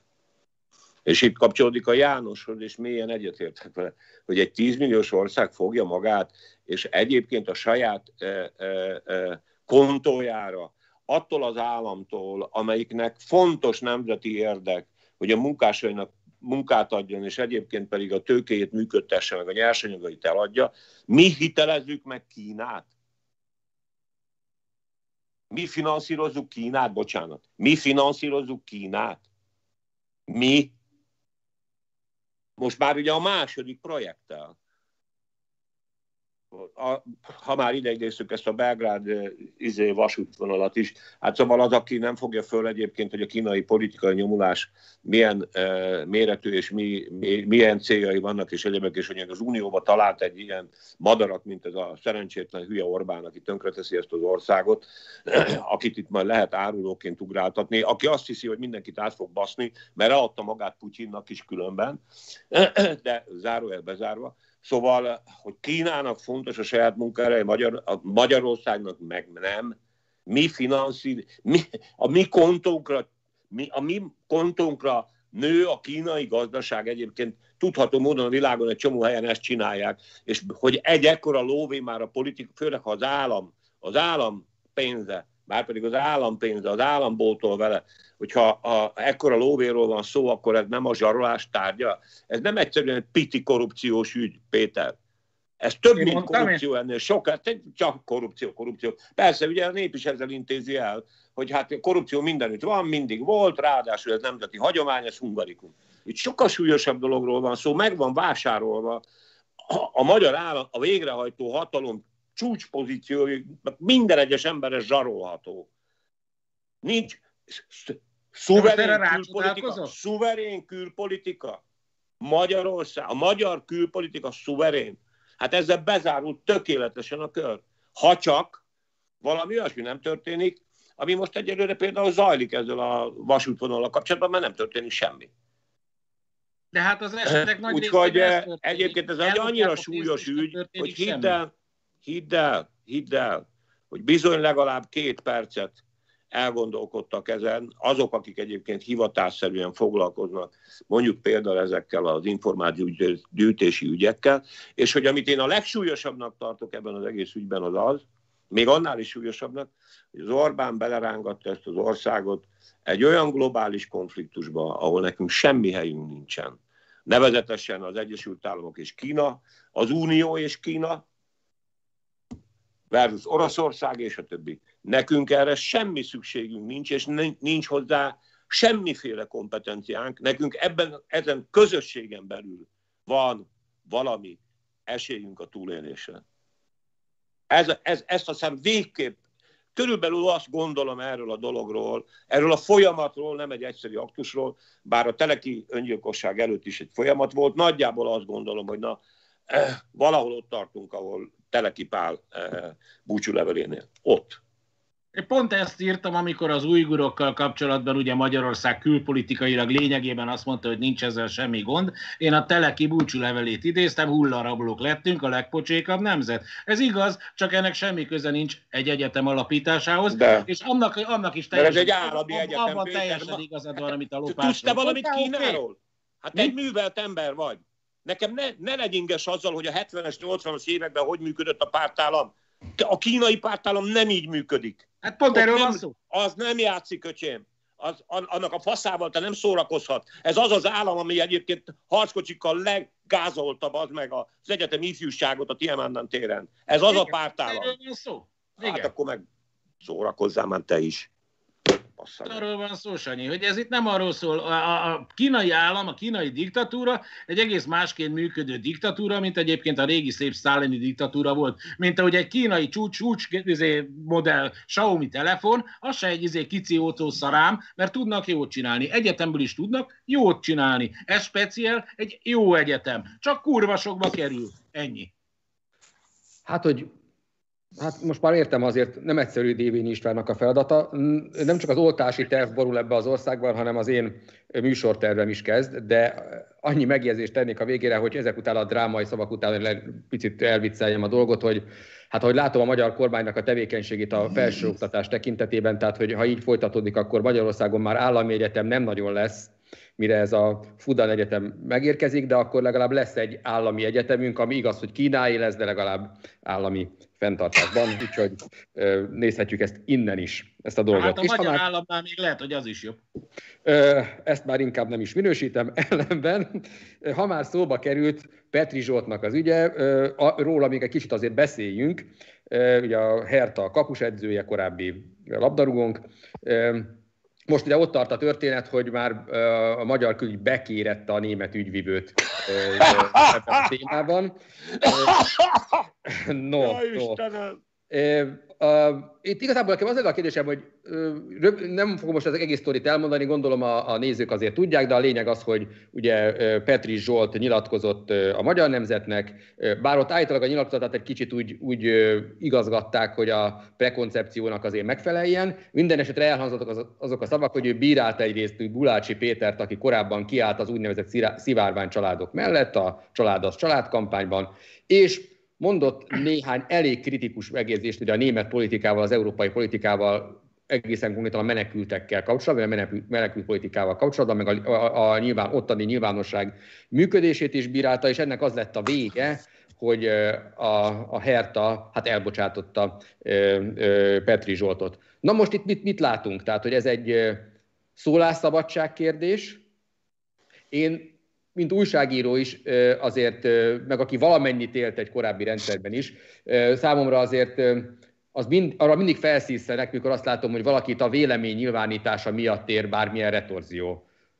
És én még olyan furcsa forma vagyok, hogy még az, akkor is felháborodom, amikor, amikor valaki olyasmit mond, amivel egyébként én abszolút nem értek egyet. Mert ugye ha valaki velem egyetért, és az történik, akkor könnyű felháborodni, mert tulajdonképpen akkor saját magam mellett állok ki. Most itt nem erről van szó. Mások viszont azt mondják, hogy ez egy szimpla munkajogi probléma, hogy neki, persze ezt pontosan nem tudja senki, ilyen-olyan szerződése lehetett a Hertánál, a Hertának és ugye általában a, a, a Németországban vannak olyan értékek, amelyekkel ugye szembe ment, vagy társadalmilag elfogadott értékek, sokszínűség, stb. stb., amivel szembe ment ez a nyilatkozat. Itt persze megjegyzem, hogy én némi ellentmondást látok feszülni a sokszínűség melletti kiállás, és amellett, hogy valakit egyébként a véleményet elküldünk. Szerintetek itt melyik helyzetről van szó? Munkajogi probléma, és tulajdonképpen ez egy magánügy, ha úgy tetszik, és csak a politika habosítja ezt, vagy valóban a szólásszabadság fundamentumát érinti ez? Hát a kettő tulajdonképpen együtt van. Igen, szerintem ez a szólásszabadság fundamentumát érinti. Én ebben ilyen meglehetősen izék olyan, szinten úgy gondolom, hogy mindenkinek legyen joga és lehetősége elmondani azt, amit gondol. Akkor is igen, hogyha nekem nem tetszik, ezt már elég sokan elmondták. Tényleg ezek szerintem közhelyek kellenének, hogy legyenek. Ebből a szempontból igazából tök mindegy, hogy egy állam vagy egy cég lép fel ezzel a szólásszabadsággal szemben. Nekem egyik sem szimpatikus. Ugyanakkor az teljesen egyértelmű, hogy ezt a politika fújta feleleve, tehát hogy a fenébe jutott el a Hertához az, hogy egy, egy alkalmazottjuk, egy teljesen érdektelen kis kelet-európai ország, teljesen érdektelen kis magyar nyelvű lapjában teljesen érdektelen baromságokat mond, tehát ez most már ugye odáig fejlődött, hogy akkor Szijjártó nem sokára hadat üzen Németországnak, tényleg bekérették az ügyvivőt, meg mit tudom én. Ez egy tupír, tehát egy showműsor, egy játék. De engem azért két, két dolog hökkent meg, igazából ilyen, ilyen gyűrűkben egyre nagyobb hülyeség. Hülyeségeket mondott ez az ember. Aztán hülyeség volt, ebből ilyen, ilyen hülyeség volt ezért kirúgni. Aztán annál már mert csak az nagyobb hülyeség, amikor megjelennek a fideszes politikusok, komolyan, én halára rögtem magam, hogy Novák Katalin, meg, meg hogy ilyen Kocsis Máté, meg mit kiállnak a szólásszabadság mellett. Itten kérem bántják a szólásszabadságot. Tényleg ők állnak ki, és akkor utána van még erre egy rátétel, amikor viszont jönnek a, a demokraták, és azt mondják, hogy hát ez nem is szól szólásszabadság, mert hülyeséget mondott, mert olyat mondott, amit nem szabad mondani, megérdemelte. Ez mind, mind teljesen abszurd. De hát az egész játék teljesen abszurd. Én legszívesen azt mondom, hogy nem értek a focihoz, és ez tökre így van, csak hát ennek semmi köze nincsen a focihoz. Ez a mi össznépi magyar játékunk, nem csak magyar, de mi Magyarországon nagyon szeretjük játszani, ez tulajdonképpen a habverés. És itt habverésben kurva jók voltunk. Ez nagyon jól jött a kormánynak, most már el lehetett terelni a figyelmet megint valamivel, és el lehetett játszani a mi szegény magyarok, az a Magyarországon nagyon népszerű sérelmi politikát.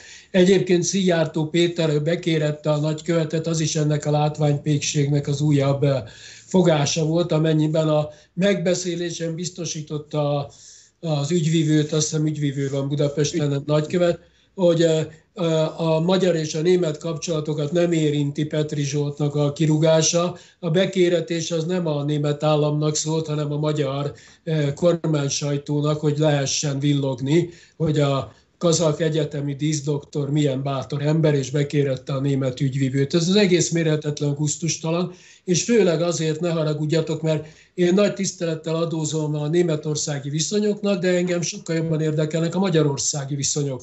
És én nagyon döbbenten hallottam, hogy ezen így felháborodik az a kormányzat, amelyik számos házastársat is kirúgott az elmúlt években a, a házastárs politikai véleménye miatt. Tehát itt Magyarországon, ahol a megfélemlítés olyan fokú, hogy az Németországban a fogalmuk nincsen arról, hogy Magyarországon mi folyik, ezt úgy eladni, mint a Németországban szörnyű dolgok lennének, ezzel szemben Magyarország a szólásszabadságnak a, az oázisa, gondolják Utka Jánosra, például, Igen. Ugyanígy kirúgtak, de gondoljunk arra, hogy ugyanígy kirúgták, na mindegy, nem, nem akarok személyeskedni, de nagyon sok embert. Magyarországon az emberek tömegei félnek attól, hogy bármiről véleményt nyilvánítsanak, és mi most számon kérjük, arról nem is beszélve, ugye, hogy Petri Zsolt egy cirkuszi társulatnak volt a vezető emberé. Az a cirkusz, amit úgy hívnak, hogy Herta Berlin, az a cirkusz, az a nézőkből él. Belekezdett a nézőkbe. És az ott egy súlyos gazdasági érdeket sértett, nevezetesen Berlin egy rendkívül sokszínű világváros, rengeteg eh, lakóval, és a Herta szurkolótáborának a jelentős hányadát ez személyében sértett, nyilatkozott. És ez nem eh, érdektelen budapesti lap érdektelen nyilatkozat hanem a Herta részére egy súlyos üzletmeneti konfliktus. Egyébként meg azzal teljesen egyetértek, hogy a magyar nemzet a maga kis stílú szolgálatségében a Petri szavait minden bizonyal hogy jobban mutasson a kormánypropaganda részére. Jó, szóval Petri Zsoltot senki nem fosztotta meg semmiféle politikai jogaitól, azért is egyszerűen nevetséges és vicces ez a, ez a nagyzási hóbort. De hát ez ide szól persze, hogy itt bekéreti a izé, a izét, hát ez nevetséges. Ez az egyik dolog. A másik dolog az az, hogy igen, Uh, és nem egyszerűen munkahelyről van szó, csak úgy csöndben jegyzem meg Szabolcs, hogyha itt most mondjuk a magyar hang szerkesztőségébe valaki coming out és azt mondaná, elkezdeni olyan cikkeket írogatni, mondjuk, mint amiket soroljak neveket? Mi lenne? Szerintem közös megegyezéssel elválnátok egymástól, nem?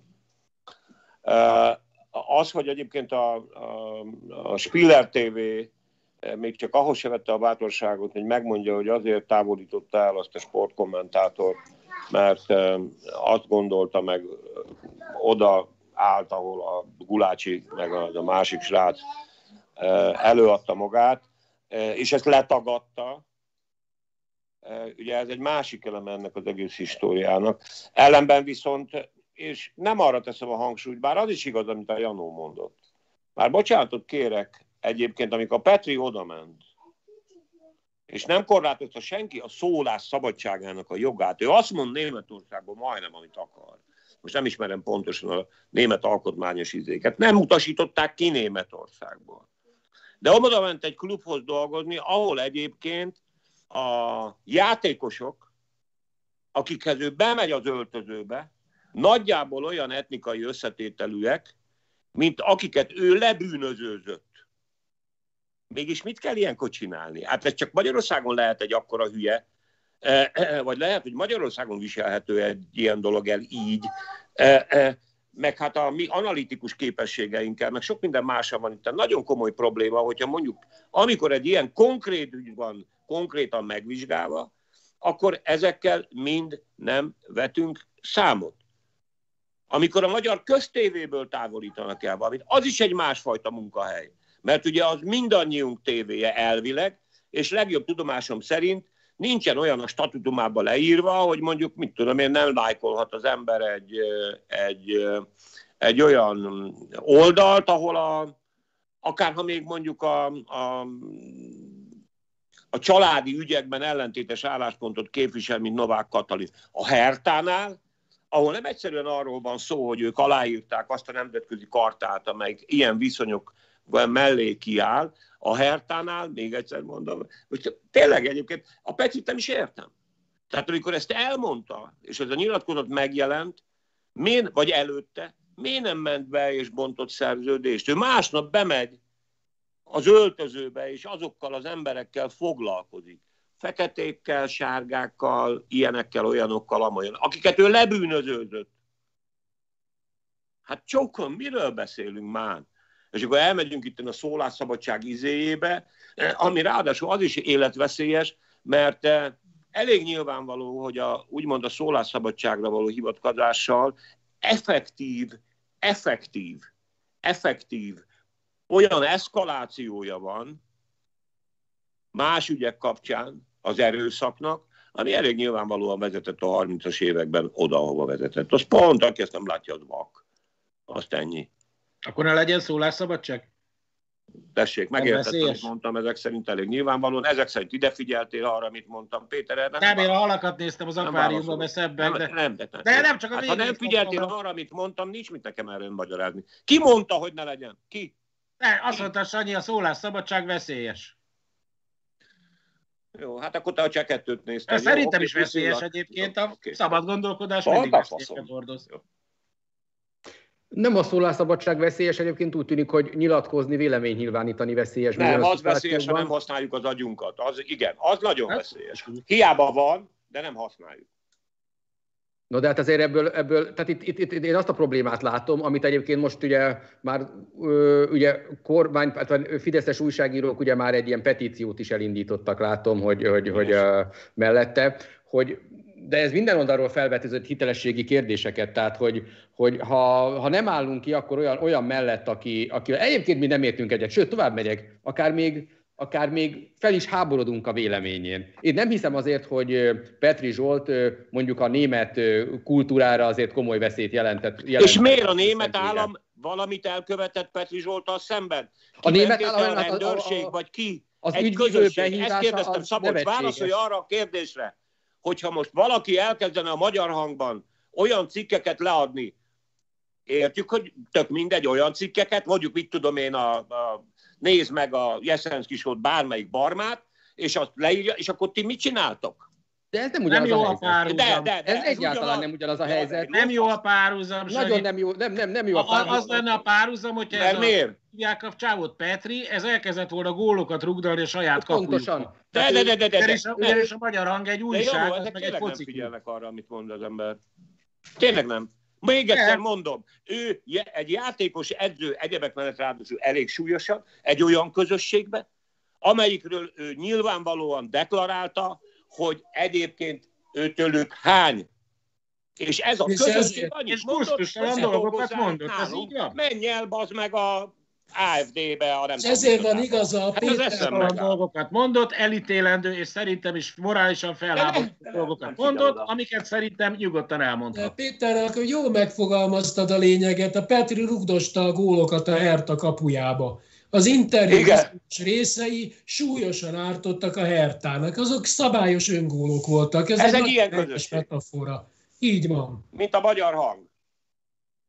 Ahol gondolom náci cikkeket, vagy mondjuk hát, a, természetesen, vagy, de nyilvánvalóan Szerintem, Sanyi, te ezt úgy gondolod, mint a... a Vajnai Attila cikket, arra, te úgy gondolod, hogy... Nem lenne munkatárs, lehodnád a cikkét, de nem lenne munkatárs. Sándor, nem? Sándor, te ez valószínűleg arra gondolsz, hogy a Magyar Hang egyik munkatársa elmenne mondjuk a királyi tévébe, és ott nyilatkozatban böcsmérelni a magyar hang szerkesztőségét, és ezt nem bocsátanák meg neki. Te nyilván erre gondolsz. A magyar hang munkatársa a magyar hang szerkesztőségében olyan cikket ad le, amit akar, és azt belül elbírálják, hogy közlik, nem közlik, meghúzzák, stb. Azon a probléma hát, nehéz ezt megérteni. mintha, ne, hát a Petri azt csinálta, hogy elment máshova, és a saját munkai kenyéradó jellem beszélt. Hát ezzel értem én, értem én, hogy... Nem, ez ennél súlyosabb, Janó, azért nem, nem. Jó, minden. Minden esetre a Herta nyilván nem ez volt a célja a Hertának, akkor a politikai pragmatizmus szempontjából nézzük a dolgot, akkor adott egy mártírt a Magyarország jó. illiberális Hát, jó, ezt leszarják egyébként, meg még foglalkozzanak ezzel. Amúgy különben... Hát viszont mi foglalkozunk ezzel. Jobb helyeken azért a közösségek és a nemzetek már régen ott tartanak, hogy nem ott, mint mi lassan mi ott vagyunk, mint ahol a Neandervölgyi ősember, hogy egy politikus az hogy jön ahhoz, hogy közéleti ügyekben, vagy mi az Isten, egy sportoló, hogy jön ahhoz, hogy közéleti ügyekben megnyilvánul, vagy egy művész, hogy jön ahhoz, hogy közéleti ügyekben megnyilvánul. Ott ilyenek vannak, mint ahogy utaltam rá, a Herta, mint klub, mint közösség, aláírta és részese annak a nemzetközi kartának, amelyik azzal, amit a Petri kifejtett a magyar nemzetben, szögesen ellentétes nézeteket val. És hát de, kedves Péter. Nem, én elolvastam, ellentétben vele, de érdekelt a dolog. Szögesen el, Nincs és megkérték, hogy fáradjon el ettől a munkahelytől, és pont. És a kérdés csak Sándor, akkor mondom, föl, nem az a munkahely karta, egy olyan munkahely, ahol ez nem nyilvánvaló, ahol hazudnak, és nem ezt a célt szolgálja az adott munkahely. Jó, nem, nem nemzetközi karta, hanem a német, német bevándorlási és integrációs miniszternek egy formanyomtatványa, amit alá a kell tudni. A, sport, a sportvilágban is van ilyen. Egyetlen jó, bekezdés, nem kellett neked tartalmaz, hogy mi oda vagyunk a sokszínűségére, amivel én abszolút egyetértek. Engem soha nem hallottál a multikulturalizmus ellen beszélni, engem soha nem hallottál migránshoz, és úgy gondolom, hogy jöjjenek a kínaiak is, és jöjjön mindenki, és mindenki mozog a világban, és amit ez a Petri mondott, egy fasság. Csak én úgy vagyok vele, mint a rettentő liberális Rosa Luxemburg, hogy szerintem még azt is ki lehet mondani, ami szerintem fasság, mert különben az egészet. Csak hogy ilyen szépen fejezzem ki. Ennyi, nem egy bonyolult dolog. És nincs abban, nincs abban hogy, hogy toleranciát emlegetnek, és akkor ezzel szerint a toleranciába az nem fér bele, hogy toleráljunk olyan véleményt, ami, ami, ami nekünk nem tetszik. Tehát, hogy ez, ez, ez tehát Sádor, azon te se érted akkor itt a problémát, tehát, hogy, hogy, hogy amikor te legközelebb fel, fel fogsz háborodni azon, hogy nem tudom én, Magyarországon azért, mert valaki lájkol valami olyasmit, ami nem tetszik ennek a hatalomnak, és ki fogják tenni, ami történik. Ezt tudjuk, ez megtörténik. Na de bocsika! mondani, hogy ja, de te viszont tapsoltál annak, hogy nem tudom én a... a, a Kedves Szabolcs, mi történt. Kedves Szabolcs, csak hogy és mit a hatalom és az én állampolgárság viszonyom az nagyon más, mint a Petri Zsolt és a Herta viszonya. Én bárki ma, tehát a lájkolásra való utalásoddal kapcsolatban én nem látok ebben az égette világon semmiféle ellentmondást, mert ha a végrehajtó hatalom, amelyiknek egyébként ebben az értelemben politikailag semlegesnek kéne lenni, és még az alaptörvény is bizonyítja, a végrehajtó hatalom nem tehet vele miért. Senkivel nem tehet ilyet. A közpénzből finanszírozott televízió nem tehet ilyet, mert nincs a statutumában benne, hogy mit kell kötelezően, még egyelőre voltak ilyen idők, és még lesznek ilyen idők valószínűleg. De az, és vissza, változatlanul, eh, változatlanul itt tart ebben az értelemben a kérdés, amely, amely társadalomban ráadásul, hát még ez a különbség is van, igen, ehhez képest neandervölgyiek vagyunk a németekhez képest, hogy nem igenis a politikai közösségeknek is adott esetben van véleményük. Senki nem mondta, és különösképpen a német állam nem mondta, hogy a Petri Zsolt nem mehet más klubhoz, oda megy, ahova akar, ahova egyébként szíve szerint tartozni akar. Magunk között szólva mondtam, csak nem a véleménnyel összefüggésben. Azért azt megnézem azt a pasi töregem, aki bemegy egy rakás olyan ember közé, akitől egyébként hány, de ezt most tegyük félre. Még egyszer mondom, ez a közösség, és nem csak ez, mert a sportvilágban, Péter, persze, te sem nézed már rég a focit, én se, de azért annyit még tudok, hogy mondjuk ezzel az ügyel kapcsolatban nagyon komoly nagyon komoly uh, megállapodás, közösségi összetartozás, és a többi, és a többi van. Ha ez a Petri Zsoltnak nem tetszik, akkor el kell mennie, illetőleg akkor ki fogják rúgni. Pont. És be is vallották, és el is mondták, nem úgy, mint Magyarországon ezek a dicső lovagok most, akik előadják, hogy hú Istenem, és szegény Petri Zsolt. De a Spiller TV úgy vágta ki, mint a taktod, és le is tagadta, és hazudik. Hát ez a különbség a kettő között. Mindenesetre én egy valamire azért tényleg kíváncsi lennék, hogy mit mondott a Szijjártó a német ügyvívőnek. Mert hogy nem mondhatott hát semmit. Tehát így, így jó napot kívánok, hasonló egy magáncégre? Hát igen, itt, itt, itt a, a konfliktusnak nem részese a német állam, az mondjuk egészen hát, nyilvánvaló, ez hanem ez, ez, ez, ez, ez a hertával. Az egy más kérdés, nyilván megvizsgálni, hogy a herta eljárása egyébként mondjuk a német alkotmányos szabályokhoz, hogy, hogy viszonyul, de ezt a ablakot már nem akarom. Eh, hát ne is nyisd ki, mert az elég vicces lenne, hogyha mi kezdenénk el most itt a német alkotmányt elemezni és védeni, meg egyebek, meg mit tudom én, na ne hülyéskedjünk már. Plusz ez lesz minden idők leghosszabb kötött fogása már így is. Ó, hát ez, ez, ez jó, hát nem baj. A, a flasztert is hozzácsaptuk, tehát akkor ja. talán a nézők el fogják viselni. Ahogy viszont akkor most diktatórikus módon vagy autoritár módon le is zárom ezt a beszélgetést, és jövő héten valamilyen formában valakivel nyilván folytatjuk ezt a beszélgetést, és igyekszünk majd elviselni továbbra is. Ránk is az a sors vár, mint Petri Zsoltra. Azt azért nem hinném. Itt legalábbis bizonyosan nem, mert a magyar hangnál nem így zajlanak a dolgok. Hogy a előbbi kérdésedre is válaszoljak most már egészen konkrétan. Nagyon szépen köszönöm mindenkinek a, a részvételt. Istvánnak innen is kívánunk még egyszer Jobbulást. jobbulást, és egyébként mindenki vigyázzon magára, és mindenkit, akit ez érint, jobbulást kívánunk. Viszont hallásra! Viszont hallásra, sziasztok!